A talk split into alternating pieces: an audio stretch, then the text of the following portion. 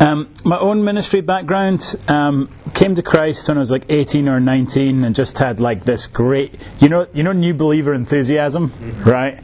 Like, it hasn't dawned on you that you should be ashamed of Jesus yet. So you're not, right? And you just kind of like, I was like sharing the gospel with everyone on campus and kind of had that excitement. And shortly after that, I got involved in our local church. And my kind of introduction to ministry was interning in my local church in the poorest areas of Edinburgh, which in Edinburgh are all on the outskirts of the city, right? The city centre itself, there's certainly some homelessness and such, but it's wealthy. The downtown Edinburgh is wealthy, and the further out you go, right, the kind of the poorer you get. To the outskirts of the city, which is like the kind of Train-Spotting part of the world, if you've seen that movie, it's the highest rates of like heroin use in Europe, highest rates of teen pregnancy in Europe. And so my internship, my like introduction to ministry was doing evangelism in these kind of housing estates. From there, I did that for a couple of years, then moved to the States and went to seminary, during which time I interned again in the local church in college ministry, right? Which was just a profoundly different experience, going from these kind of like economically deprived areas to kind of Jackson College kids, right? Kind of quite a preppy kind of environment. Finished up there and moved to, went straight from seminary to McLean, the Church of Matt. I arrived there as an assistant pastor. Church then, probably about 1,000 members, and I did young adult ministry. And I think young adult ministry is like the Cadillac of ministries, right? Because so many, like, it's such an interesting age where there's kind of life and enthusiasm and deep cynicism hasn't quite kicked in yet. And you don't have to deal with their parents. None of them are minors. Do you know what I'm saying? None of them are minors. We go on retreats, right? I don't want them to get drunk and have sex, but if they do, that's not my fault. You know what I mean? Like, it's kind of like, it's just like, I love this ministry, right? It's great. So I did young adult ministry and community group ministry. And really, sort of took on more and more in the life of the church, and after about 7 years I became the senior pastor at McLean. The previous senior pastor left, I became senior pastor there. So experience ranges from doing like ministry in these really poor areas of Edinburgh to being the senior pastor of a church about 2,000 members, McLean. And what's interesting is that they're all very different jobs. You know, they're completely different jobs. They're not like, they've all been in ministry, but they've all been different, you know, they've all had different tasks, different responsibilities, and different to the challenges you're facing on a day-to-day basis. And even your own situations will make your jobs different. you know what I mean? Like when you talk to each other in different places, different contexts, there's a wide variety of things. Now, I kind of thinking about what I wanted to talk about today, and I started with this long rambling list that kind of like, I ended up not going with this plan because it was turning into like a bit of a memoir. You know what I mean? Like just all these principles that the Lord's pressed in upon me through my time. Principles like, Jesus is your life, the church is not your life. So important to like embed this into your soul so that you both aren't put off by other people's criticism, right? And so that you have the courage to do the things that you need, that need to be done. You know, principles like difficult people don't get in the way of your ministry; they are your ministry. It's so easy to get into that place where, like, you know, that one person, that one family, that one critical voice. It's so easy to think that, like, to forget that we're here for them. Right. Our job is their spiritual welfare, for them to grow and mature. And just because they're throwing rocks at us doesn't mean that it's not our job to care about their souls, you know. Lots of principles that came into my heart through like real struggles with anxiety and depression. Things I've had to wrestle with in terms of like, how do you have an authentic, vulnerable ministry even when you're really struggling, you know.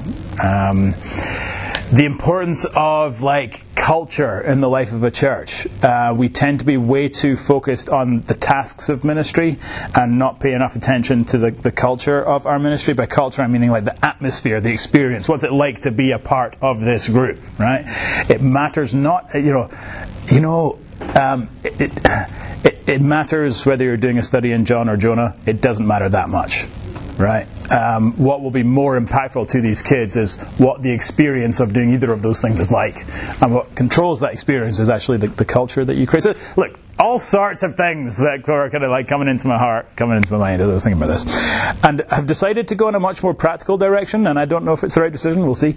I'm going to do a lesson on leading leaders that's much more a kind of blocking, tackling, tactical level, because leading leaders is one of those things that all of us have to do, no matter what ministry job I've had, no matter what the context. Leading leaders is something I've had to do, whether it's elders or staff members or student volunteers or student leaders, right? We all have to figure out how our ministries can be effective as we do more than we could ever accomplish ourselves by leading leaders well. So a couple thoughts. Well, let me pray first, and then we'll dive into this. Father, we are grateful for this time, and I pray that you'd be with us, and that it would be practical and helpful, and that there would be little things along the way that we glean, not just from what I might share, but from what we share together, that would really help us in our ministries. Because, Lord, we you've placed this beautiful call on our lives. A beautiful privilege that it is to take the grace that we have received and extend it to others. And so we want to do that as well as we can. And so we pray that this time will be helpful to that end. In Jesus' name, amen. Okay, leading leaders. As we talk about this, can you just think, who are the leaders in your group? Who are the leaders that you're currently trying to lead? Can we make this personal, right? Put some faces on it, put some names, put some stories on it, and just celebrate. The first thing I love about Jesus when it comes to leading leaders is Mark 3, verse 14. Jesus appointed 12, whom he also named apostles, so that they might be with him and that he might send them out to preach. Don't you love the order of that verse? Isn't that great? When we think about Jesus and his disciples, he didn't call them and appoint them first and foremost so they could just go do stuff for him, you know?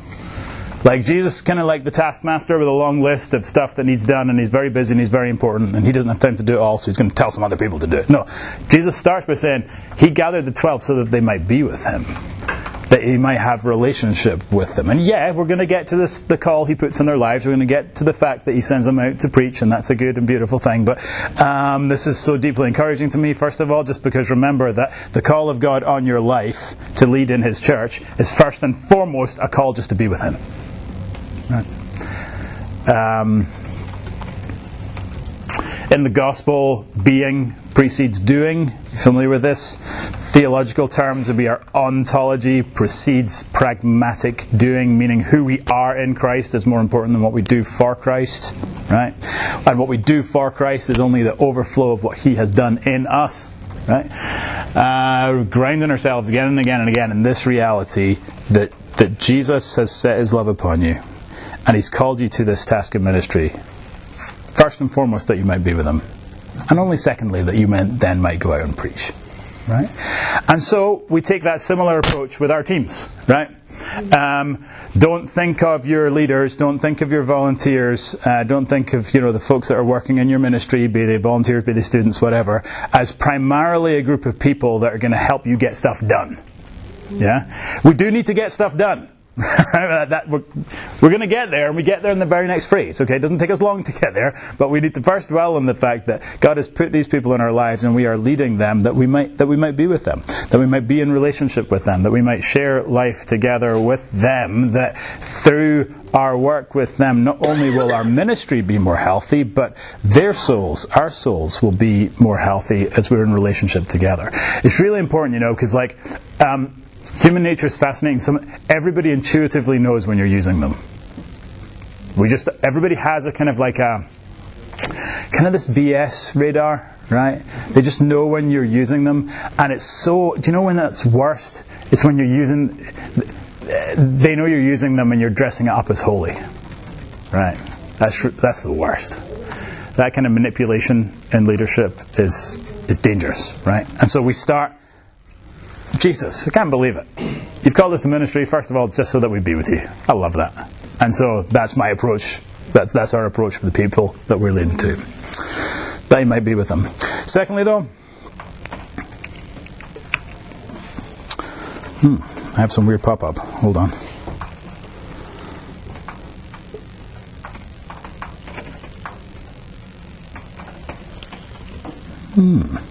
Norton Security. The computer FE80 is trying to access your computer. Who's that? Leah, is that you? Yeah.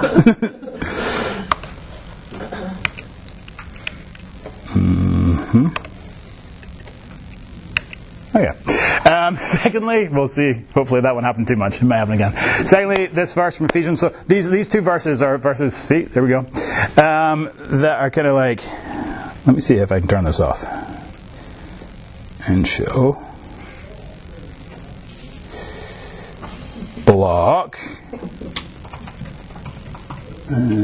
Wi-Fi off. Bluetooth off.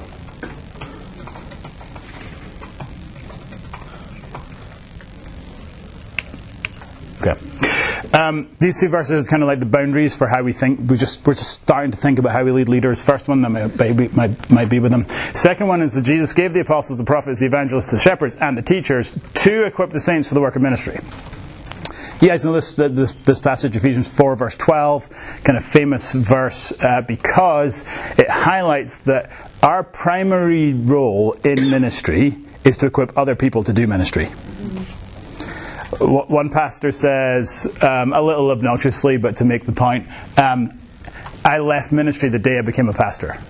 Right? Does that make sense to you? that our job is not primarily to do all the ministry, but to equip the saints for the work of ministry. And that's true with the volunteers in our ministry, and it's also true of the kids, the Christian kids in our ministries. That what we're trying to do is raise them up for a lifetime of usefulness in ministry.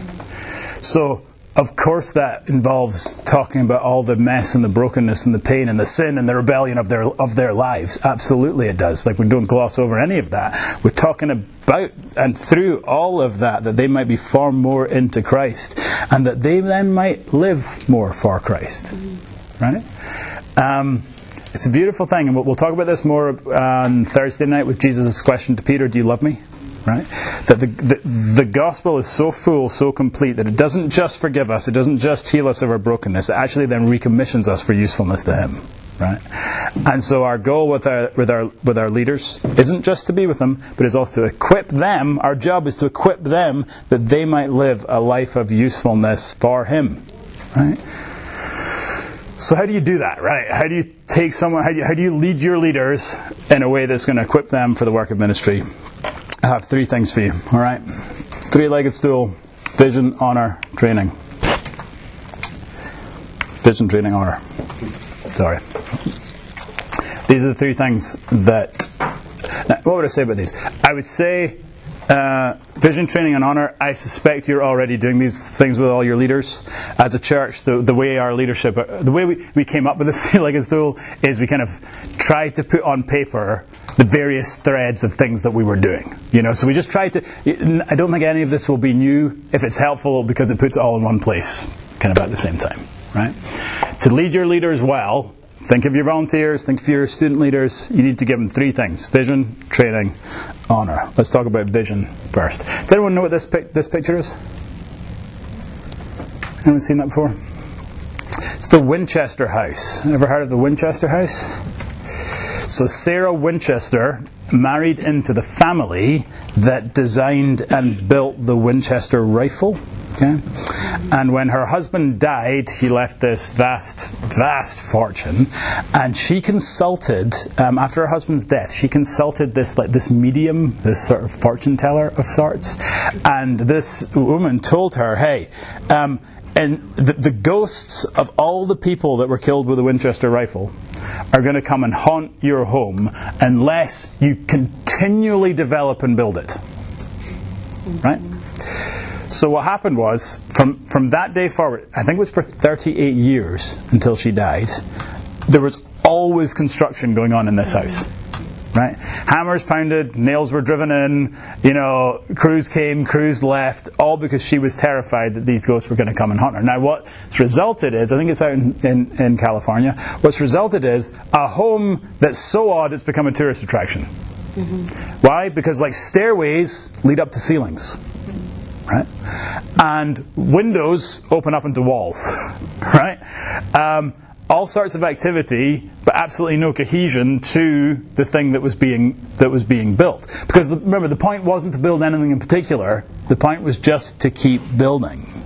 And so you have this random collection of things that together make no sense. And the problem is, way too many ministries are building a Winchester mansion. Right? We're busy doing good things, and there's always good things to do. Right? We get busy with doing good things, but there's a lack of cohesion or purpose behind why we're doing the things that we are doing. Right?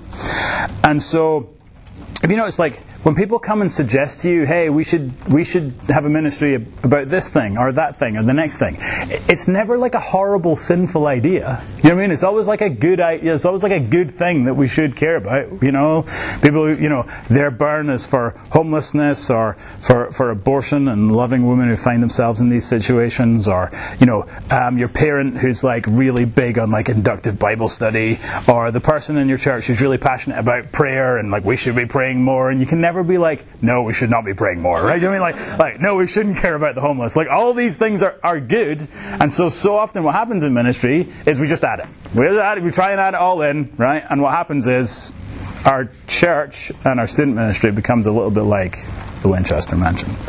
It's for this reason, Scott Redd, one of my mentors, says, the leader's first duty is to get a vision. Is to get a vision. You need to have clarity over what is a vision. It's what you want to see happen. That's what a vision is. What do you want to see happen in your ministry? See, 1 year, 3 years, 5 years, 10 years from now, how would you know if it was successful? Right? But you got to answer that question. See, if you don't answer that question, someone else is going to answer it for you. Right? Parents are going to answer it for you. Other people in the church are going to answer it for you. What is your heartbeat for your ministry? What do you think Jesus is calling you to do in your place, in your time? Secondly, not only do you need a vision, every follower needs a vision. Nothing more demoralizing than a leader who can't clearly articulate why we're doing what we're doing. Student ministry is great because it keeps you honest. Right? Because kids, students, ask this question all the time. Right? And if you don't have a good answer, they see through that. And if you don't have a good answer, then say you do large group, you do small group, you do one-on-ones, right? If you don't know why you're doing those things, and your kind of answer is, well, it's just the kind of things we do in church, right? Deeply uncompelling answer to a student, right? We need to have a sense of where it is we're going, and our people need to have a sense of where we're going, which means that we need to be continually driving into our leaders the vision behind what it is that we're doing. Right? Let me give you a quick case study, and this case study is of our own church, and it's not designed. Please hear me on this. I'm not saying, hey, here's how you do it, aren't we awesome? I'm saying, here's how we've tried.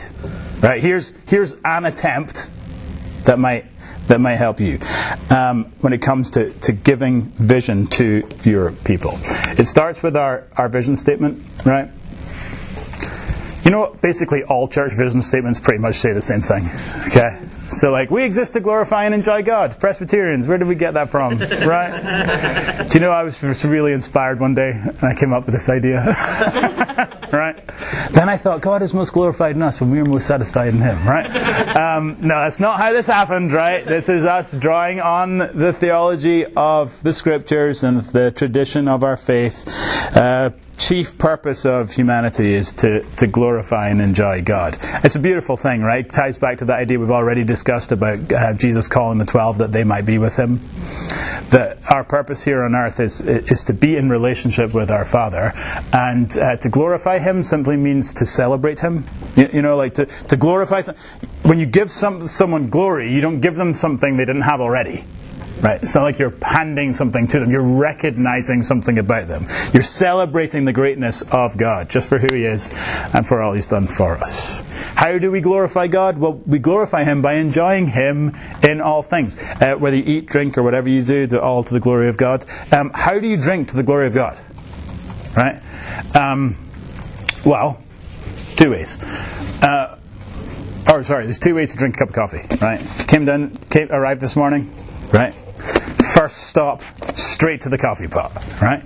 Sometimes, I'll roll down the stairs and I'll be like, I'm not awake and I'm not alive and I'm gonna kick the cat or a child and I'm gonna elbow my way to the coffee pot and I'm gonna, throw it down my throat as soon as it cools a little bit, and then I'm going to jump in my car and just get on with my day, right? Okay, then an experience some of you are very familiar with, right? Are you seeing this one? Yeah. This is you. We got coffee yesterday when she first got off the plane, and I spent the next 4 hours drinking my coffee. Yeah, mine was gone in about 10 minutes. Yes. So that's. It was iced coffee, so I didn't even have to wait for it. Genius, right? That is one way, just intravenous, right? That is one way to drink a cup of coffee, okay? Another way to drink a cup of coffee is to wake up, stumble downstairs, kick the cat, kick the child, arrive at the coffee pot, pour my coffee, and just stop and connect the dots between coffee and God. And say, Lord, He did not need to create a world with caffeine, right? Praise the Lord for legal drugs, amen, right? This is Lord. This is a gift from on high that is completely unnecessary. I don't need this for my survival. I don't need this for my soul welfare. I mean, but I actually do, Jesus, right? So thank you for giving me this cup of coffee. Now you see how I am enjoying the coffee in a way that glorifies God. That's the relationship between glory and enjoyment. Right? We glorify God as we enjoy Him. And you know what? We could take it to a much more serious place, like Psalm 73, whom have I in heaven but you? On earth there's nothing I desire besides you.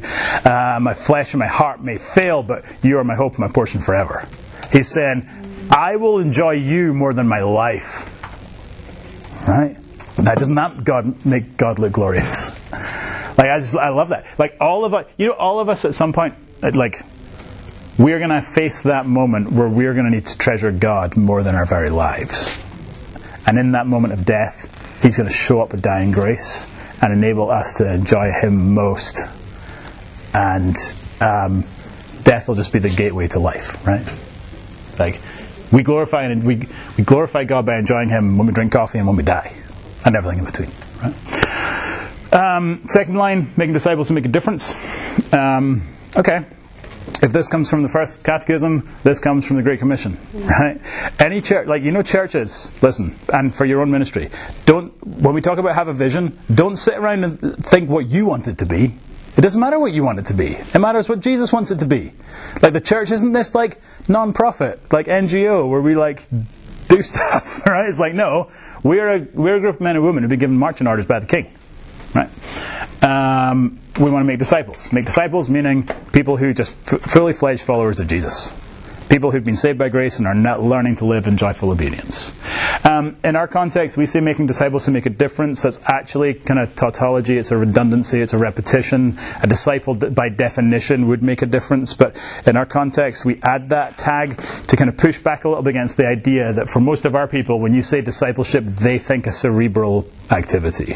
Mm-hmm. They think Bible study. What does it mean to do discipleship? They think something insular. They don't realize that actually God changes us most when we serve others, right? So we kind of add that redundancy.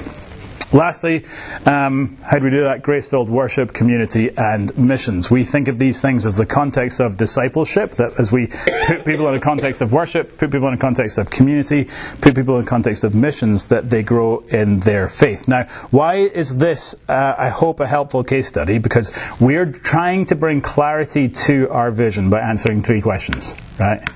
See what we're trying to do here? The first line answers why we're here. And people need a why, right? And all the great quotes about, if you have a why, you can endure anyhow, right? The purpose is what sustains you. The second lines that I dance are what we do. We glorify and enjoy God by making disciples. And then the last line is designed to clarify how it is we do that. Right? As a church, we do that through worship, community, and missions. Now this is really important, right? This is really important.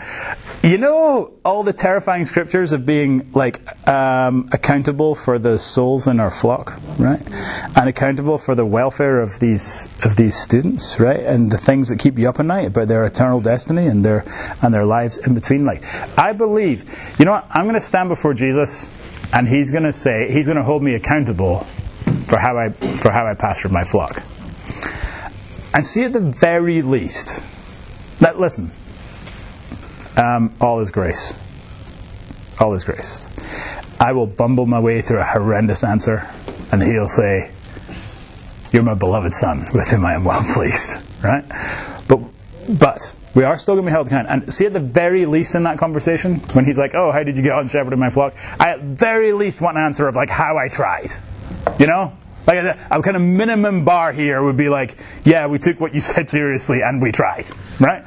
And how did we try? We tried to do it through worship, community, and missions. We like this because it gives us a picture of what a disciple looks like. So a disciple who comes to our worship services is in worship. Disciple, someone who is in community, one of our small groups, who is in missions, serving in the work of the church. As they put themselves in these contexts, they are exposed to the Word and the Spirit, and they grow. Could you do those three things and sort of be twice the son of hell that you were before? Absolutely you could. Right? Discipleship, spiritual formation isn't just like check the box, right? Of course you could do these with a heart that wasn't, open to Christ, and you wouldn't grow, but that's actually quite unusual. Most people whose hearts are that way don't come to worship, they don't come to community, and they certainly don't serve in the mission, right? So while it's possible, it's unusual. So this vision statement of ours, we find it helpful because it gives us, our people, a picture of what it means to be a member of our church, right? If you're in the PCA with membership questions, do you promise to support the worship and work of this church to the best of your ability? We say that's how you do that, right? What does it mean to do that? Be in worship, be in community, be in missions. Not only, though, does it give us a picture of discipleship, for us at our church, it gives us the process of discipleship, right? It gives us the process of discipleship because our church, and there's nothing like biblically necessary about this, but our church grows through our Sunday morning worship.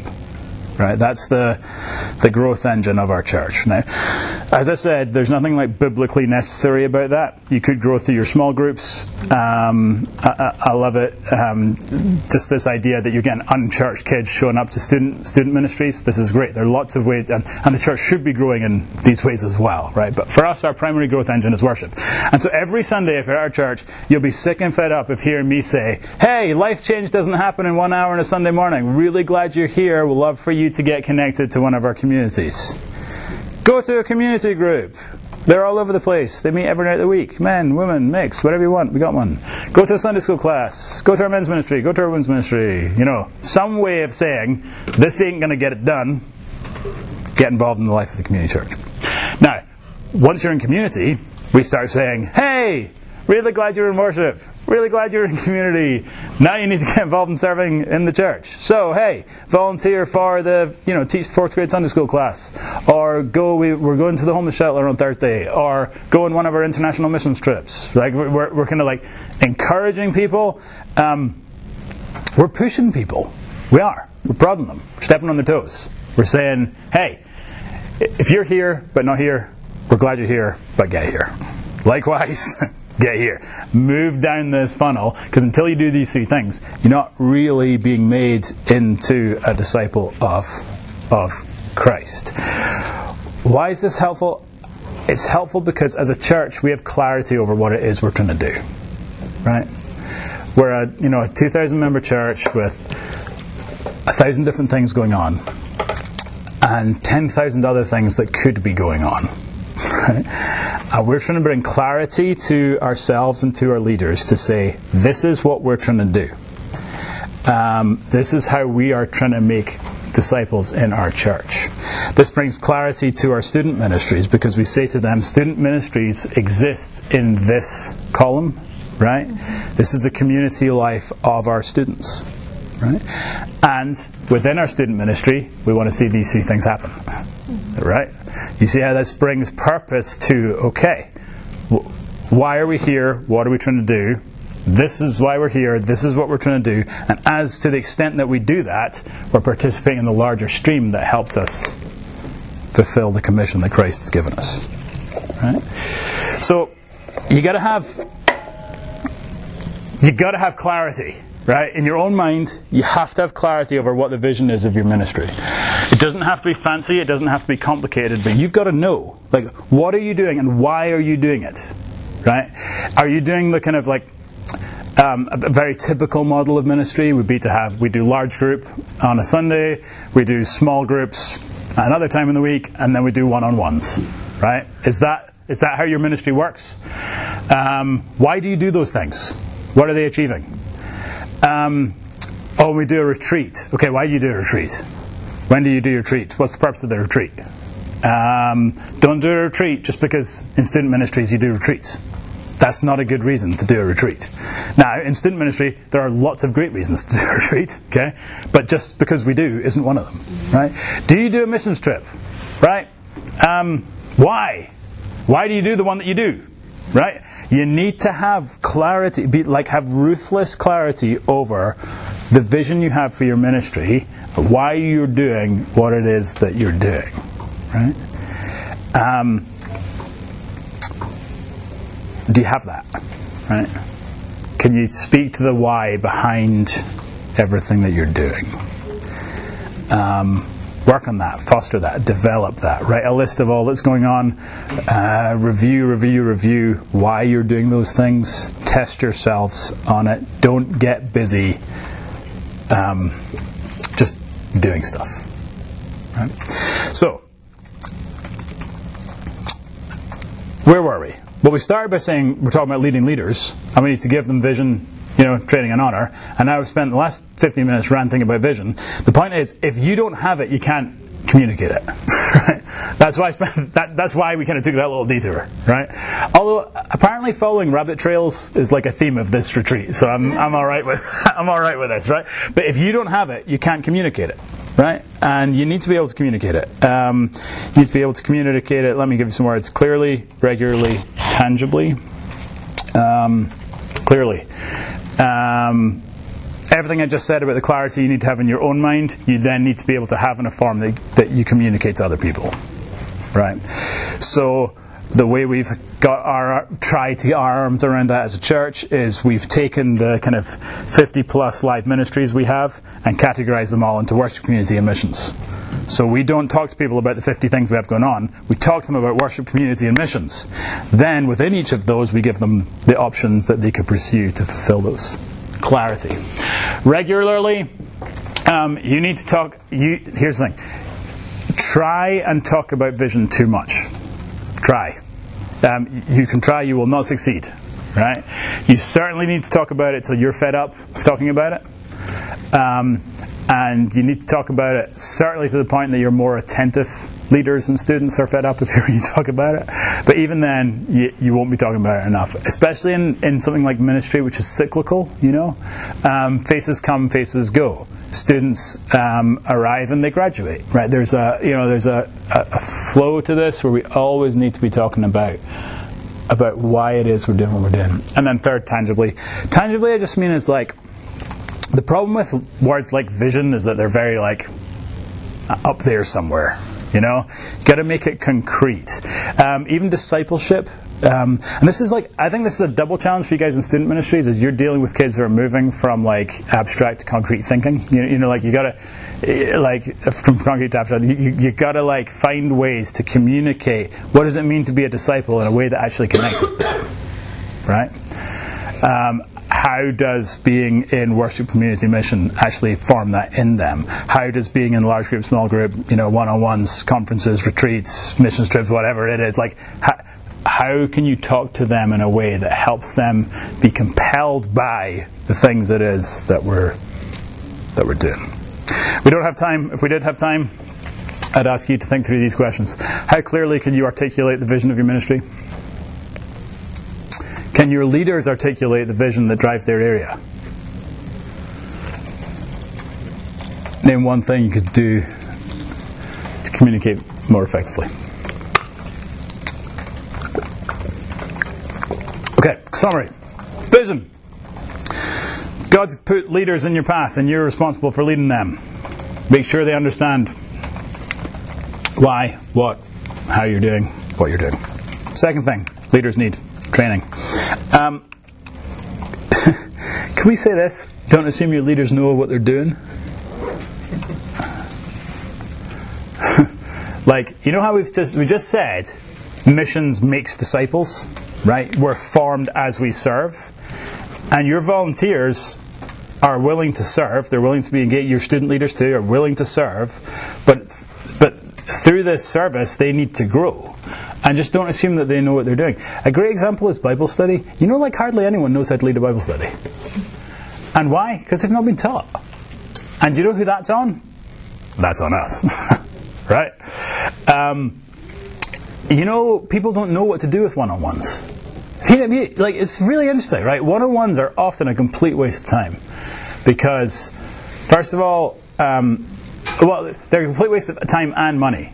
Because, like, you know, your volunteer who's got a great heart takes a student out and they get, like, ice cream or whatever.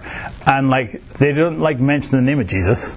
And they don't dig under the surface level of life to understand, like, what's going on with this kid. How are they really doing? It just becomes a social time that's actually indistinguishable from any other social time they might spend. You know? Now, if your leaders are horrible at one-on-ones, like, who's that on? Right? It's on us. Okay? Because it's our job to show them, So don't assume what they're doing. And I hope that's not meant to sound snarky, right? It's a joyful thing. Like, no, they're in this. I have the opportunity to disciple them and lead them here. It's a good thing. Secondly, don't just tell them why, show them how. Don't just tell them, hey, we do one-on-ones so that our kids grow in their personal walk with Jesus. Like, show them how to do a one-on-one, you know? Don't just tell them, hey, we do Bible study so our kids grow in their knowledge of the Scriptures. Like, show them how to do that. How do you do that? I'm going to, quick thing here, work backwards. Hang with, a little text heavy, but hang with me. Describe what you want them to achieve. Define what you want them to do. Determine the skills needed to succeed and decide the best way to train for these skills. Let's make that concrete by just looking at an example. Small group leaders. You have small groups in your church. Okay, describe to your leaders what you want them to achieve. We do this community ministries to equip our members to follow Christ in the circumstances, the unique circumstances that they are walking through. You know, from the pulpit ministry, you're not going to hit upon every, like, context, situation, application that your people are wrestling with. But when they get together in community, they're able to come alongside one another and say, hey, I'm struggling with this thing in school, right? I'm struggling with this issue with a friend. And we're able to take the Scriptures and apply them to these specific situations. So our goal is to help them follow Christ. Okay, define. What do you want them to do? This is the job description. You should have job descriptions for all your volunteers. And you probably shouldn't call them job descriptions, right? You should call them something else. But you should have them. And what we're doing here is we're telling them, okay, this is what we want you to achieve, and this is how we want you to go about it. We want you to lead bi-monthly Bible studies. We want you to meet one-on-one with each member in your group, however often, and we want you to attend our leader training. Right? That's just an example, right? You have to fill in whatever it actually is in your context, right? What are you signing up to if you sign up to be a small group leader of your students? Then you need to determine, this is still on you, the skills that they need to do these things well, right? See, We're looking at this and we're saying, okay, if we've asked them to lead bi-monthly Bible studies, we better teach them how to lead a Bible study. If we're asking them to meet one-on-one with students, we better teach them how to do that. Right? And you see what's happening here? It's like we're drawing a straight line. There's a straight line between what we want them to achieve, what we want them, you know, what we actually want them to do, and what they need to succeed at that. Right? Then the last thing you need to do, and this is still all on you, right? Is decide the best way to train for these skills. So if these are the skills that they need to do a good job of leading a Bible study, What's the best way to train them? It could be that you're going to do large group training for Bible study, so you're going to get all your small group leaders together, 4 times a year, and you're going to teach them how to lead Bible studies. Because in a large group format, that's a thing you're able to do, but you're going to do more personal coaching to train them in contact ministry. Right? Contact ministry, there are some general principles, absolutely, and but a lot of it is kind of like on-the-job training, So you've now decided, okay, we're going to train our leaders. Large group for Bible study, small group, and one-on-one for contact ministry. This is going to give them the skills that they need in these areas to do what we've asked them to do and achieve what we want them to achieve. Right? Straight line. Make sense?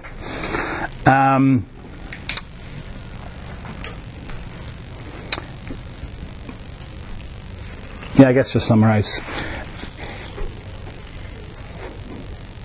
The leaders that God's put under our care are there for their welfare and their benefit as well.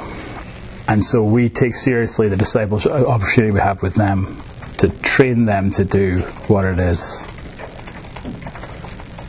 God would have them do. Questions on that?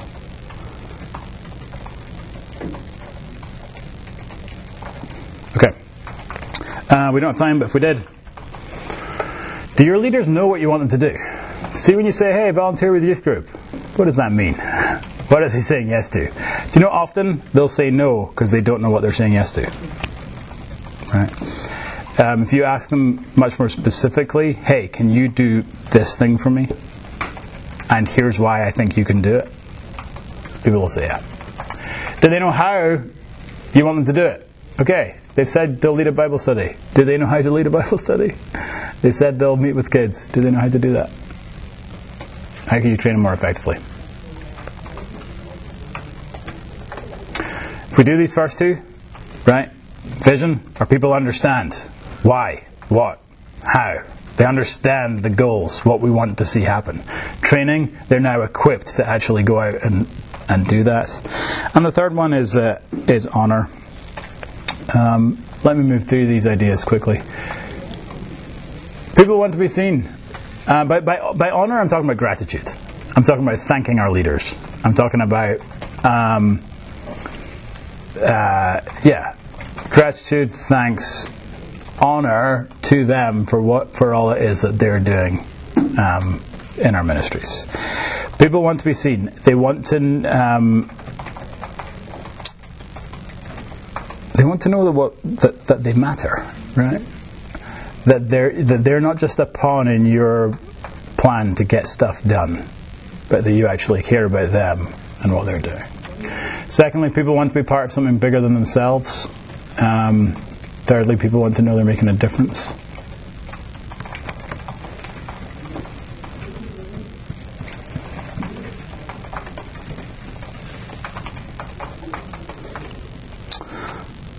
Wrap up by talking about how you can go about that. Honour your people 3 ways. First, regularly. You want to create in your church a culture of honour, right? Honouring people is a thing that you can do as a task, but it also needs to be a culture that you create, right? You need an atmosphere of honour, a culture of gratitude and appreciation amongst your leaders, and so to do that, you got to honour them regularly. Like, listen, you can't. Don't think of volunteer appreciation as a banquet you do once a year, right? First of all, there's so many things that are wrong with that, right? Including, they don't need another night filled on their calendar, right? You're honouring them in a way that makes you feel good, not them, right? Second of all, when you wheel it out once a year like that, it just kind of smacks of a kind of false saying the right thing but not actually meaning it, honouring has to be done regularly. So how do you do that? You show up in time. See, when you're having coffee with your volunteers, show up in time. Do not be late. Especially if they're meeting you. I mean, always. It's funny. Always and especially, right? When they're meeting you from work, right? When they've left the office to come meet you, do not be, be there before them. Have their coffee ready for them. And that's actually a good example. Know what drink they like and have it for them when they get there. Right, see, that's just honouring. right? The difference in experience from like them sitting there waiting for you as you rush in late and them arriving with you sitting there and their drink already ordered, right, is the difference in honour. Feed them. Yeah. I don't know how much money your student ministry spends on food, but you could double it and it would still be worthwhile, right? You know, like just feeding your people, taking them for breakfast, lunch, dinner. Anticipate needs. So, you know, sometimes like you have... I love it when you get parents who are volunteering in your ministry and anticipating the challenges that they might face with what are they going to do with some of their other kids while they come to this event that you've planned. Like, just anticipate that. Ask about that. Find all these little ways of regularly showing honour for your people. Secondly, honour them visionally. I know that's not a word, but whatever. Thank them for kingdom impact. You know, this is really important. Don't thank them for what they've done for you. Thank them for what they're doing for Jesus. Right? All going back to this idea that the goal isn't to have a bunch of people who help us with our to-do lists. The goal is to have a group of leaders who are serving Christ. And so thank them for their kingdom impact. You understand the difference like between saying, hey, I really appreciated you leading that by teaching Sunday school for me this week. Honestly, it was just a crazy week and I was running from one place to the next, and you doing that just really maintained my sanity and I'm grateful. Right? That's one way of honouring. The other is to say, hey, I'm really grateful you taught Sunday school this week. I followed up with a couple of kids and they were really helped by this point that you made on this topic, and this really, just I really saw how like Jesus is working in their hearts through that, and that they're really growing in Him. Like the work that you're doing is making a difference. You see how that's two very different, one's all about you, one's all about Jesus. Now, I should say, I think it's okay to say both. Right? You know, it is okay to say both. And there's not, it's great. As a leader, you want to be vulnerable with your people. So it's fine to say the first half, but most people stop there, right? So say the first half, but don't neglect to say the second half. Thank people in terms of their kingdom impact, because Urban Meyer, right? You are what you emphasize. Emphasize offense, you'll be good on offense. Emphasize special teams, you'll be good on special teams, right? You are what you emphasize. If you emphasize helping you, you're building a ministry around you. If you're emphasizing kingdom impact, people start thinking in that way. Thirdly, specifically, get to know their love languages. So, for example, when you're leading staff, you know all staff don't want the same things. Some want more money, some want more time off. Everyone wants more of both, but some would choose one over the other, right? And so sometimes you're in a situation where, like, you know, the church budget's super tight, and like, you know, like this person's been killing it and crushing it, and you're not going to be in a position to give them a raise. But do you know what? They don't actually care about that all that much. They would rather you give them, like, you know, 3 more days off. Thank people in a way that's meaningful to them, not in the way that's meaningful to you. Right?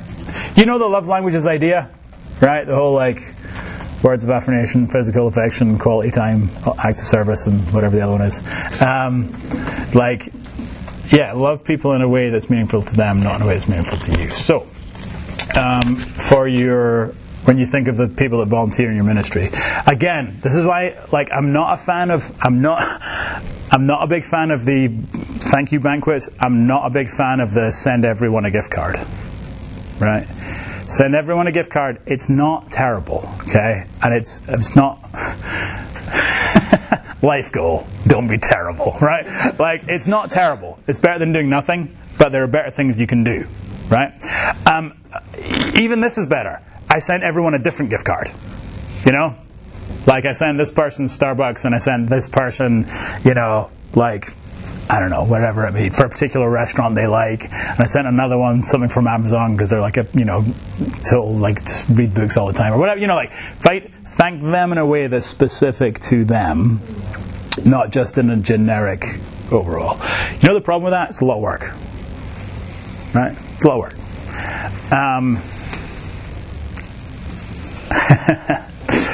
Yeah. And that's what leaders do. Right? That's what we do. We get up and we go to work. That's what we do. You know, it's really good to go to bed at the end of the day tired because you've been working. That's a good thing. And most of us, in the busyness of ministry, it's too easy for us to end up spending all our time and our energy on the tasks, preparing your lesson, meeting that kid, etc., and not spending enough time on thinking about our vision, thinking about how we're communicating it, thinking about training and how we're equipping our people, thinking about a culture of honour and how we can thank people specifically. I think it's true that in the long run, we overestimate the importance of tasks in ministry and we underestimate the importance of this stuff. Right? Questions if we had time. Do your leaders understand their role in fulfilling your vision? Do your leaders feel honoured? Why or why not? What's one thing you could do to honour them more effectively? Three legs to the leading leaders: vision, training, honour. You get these things right, they know why they're doing what they're doing, they know how to do what you've asked them to do, and they feel good about being a part of your ministry. Questions, comments, boos, heckles, disagreements, complaints, etc. Is there a way you can get your slides? Yes. Yes. There's a notebook, right? Is this right? I will add them. Yeah. Yeah. All this stuff reminds me of that, like Tyranny of the Urgent book, right? Mm-hmm. Like our desire to prioritize things that are urgent over things that are important. Yeah. Mm-hmm. Yeah. The only way you know, I mentioned in ministry there are, like, different ministry jobs are actually different jobs. Okay, they're not just all variations of the same thing. And I've been very conscious that being senior pastor, like, my main job is now this stuff, right? To my friends who aren't Christians, I explain my job by saying I'm a part-time CEO and I'm a part-time public speaker, right? That's basically my job, right? You know, I don't do much counselling now. I do counselling with our... So, like, when a deacon's marriage falls apart, I meet in those kind of situations, you know. But I don't do much of that. I don't do much Bible study. I don't do much of those things anymore. Like, it's a lion's share of my job now is to think about this stuff, and I recognise that's not where everybody is, right? Even still, I would encourage you, block out time in your schedule where you work on things like this. Tuesday morning, 8 till 10. That's the time that you work on stuff like this. That's the time you think about your vision, think about communicating it. That's the time you think about training. What do your volunteers need? That's the time where you think about honour and what can we do for our people. You know, like, put it on your calendar. The other thing that's great, you know, I love this about putting stuff like this in your calendar, is that then when someone else has to do something, say no. My calendar's full at that point, but I can see you at another time, right? No one ever pushes back on that, right? But if you don't have it on your calendar, you just say yes to the things that come up. So block it out on your calendar, get it scheduled, get it done. Yeah. Almost impossible, like, for youth sponsors, what we call them. We had it in the policy for 2 months, so nobody actually showed it. We actually had to go hunt some people down. Yes. Couple thoughts, right? First of all, it is a big challenge, right? And I don't think you should feel like something strange is happening to you. You know what I mean? Like, I think everyone would be like, oh, yeah, I get it. Here's the challenge I'll give to you. I think generic announcements are next to useless to actually get people involved. Announcements in your church are helpful for information swapping. They're not helpful for recruiting. And so what we have found helps us, you know, is when we approach people, right? And we tell them probably two things. Three things. First of all, we tell them what's going on in our student ministry and just why we're excited about it. Secondly, we tell them what it is we're hoping they'll do concretely. And third, we tell them why we want them to do it, right? As opposed to like just anybody to do it. Like, what is it you see in this person that would make you think they'd be good to do this, right? Sometimes it's things like you've got this event that you need planned, and you go to them and you say, listen, your organizational skills are off the chart, and I'm weak in this area, and I could really use your help because it's going to bless our kids in this way, right? Sometimes though it's more specific, like you're seeing something God's put in them, like, you know, I don't know if you feel this or not, but like kids respond really well to you. You might feel it's awkward, but they actually respond well to you, and I think this is the thing that you could really help our church in, right? So you're kind of calling out of them what God's put in them, you know, and it's identifying people that you approach and you recruit to be part of your ministry. That's the only thing that we found helpful, you know. And don't be afraid to ask. And don't be afraid to hear no. Right? You know? And never say... Sorry. Saying too much. Never say no for people. Right? If they're going to say no, I'm going to make them say no. I'm not going to say no for them. You know? DC, where I am, is like super self-important town. Right? When we talk about like, oh, it'd be good to get this person to do X. And everyone's like, oh, no, they'll never be able to do it because they're blah, blah, blah, blah, blah. Right? And I'm like... you know, let's make them say no, right? You get a no for 1,000, you know, 100% that you don't ask is a no. So ask and see. You might be surprised. Yeah. Other questions? Mark? When your leadership doesn't seem to understand their vision, any suggestions for how we can coach from behind? Mm-hmm. Yeah, it's challenging. A couple things. First of all, it's helpful to have the non-negotiables. What are your non-negotiables, and are they biblical? Right. What are those hills on which we're wrapping up, Michael? You didn't see me, I'm not here. Okay. What are those things that really are, like, for you, those non-negotiable areas? You should have very few, and you should be completely unyielding about them. Right? If you have too many, it's actually a sign of immaturity, you know. Like, your students have 15,000 non-negotiables, right? It's because they everything's black and white and it's not grey, right? So we shouldn't have many of them. But what are those things that for you are non-negotiable, and are they biblical?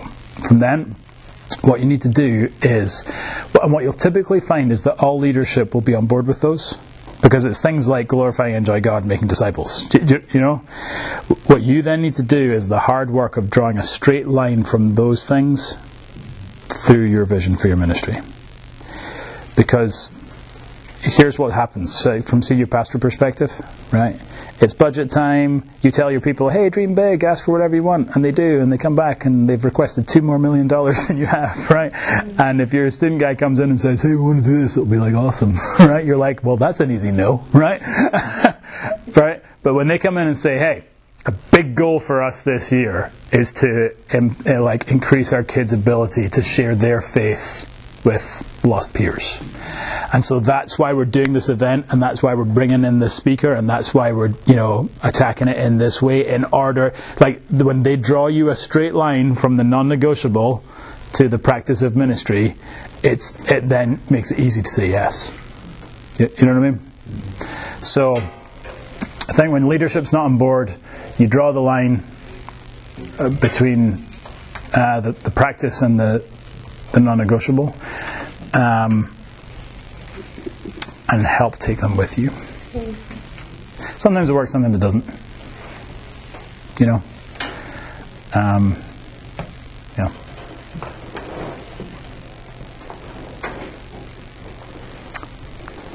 Let me pray us out. Father, thanks for this time together, and just that the way reflecting on ministry kind of stirs up different thoughts and ideas and emotions in our hearts. And Lord, I pray that you'll give us the grace that we need so that the things our own ministries need would stick in our hearts and stick in our minds. We've discussed a lot of different things. Most of it can be forgotten, but for those things that are important to our own ministry areas, would you make them sticky? And would you help each of us, Lord, just to take one thing that we learned today? Just take one thing and improve our ministries in that way to your honour and to your glory. Pray in Jesus' name. Amen.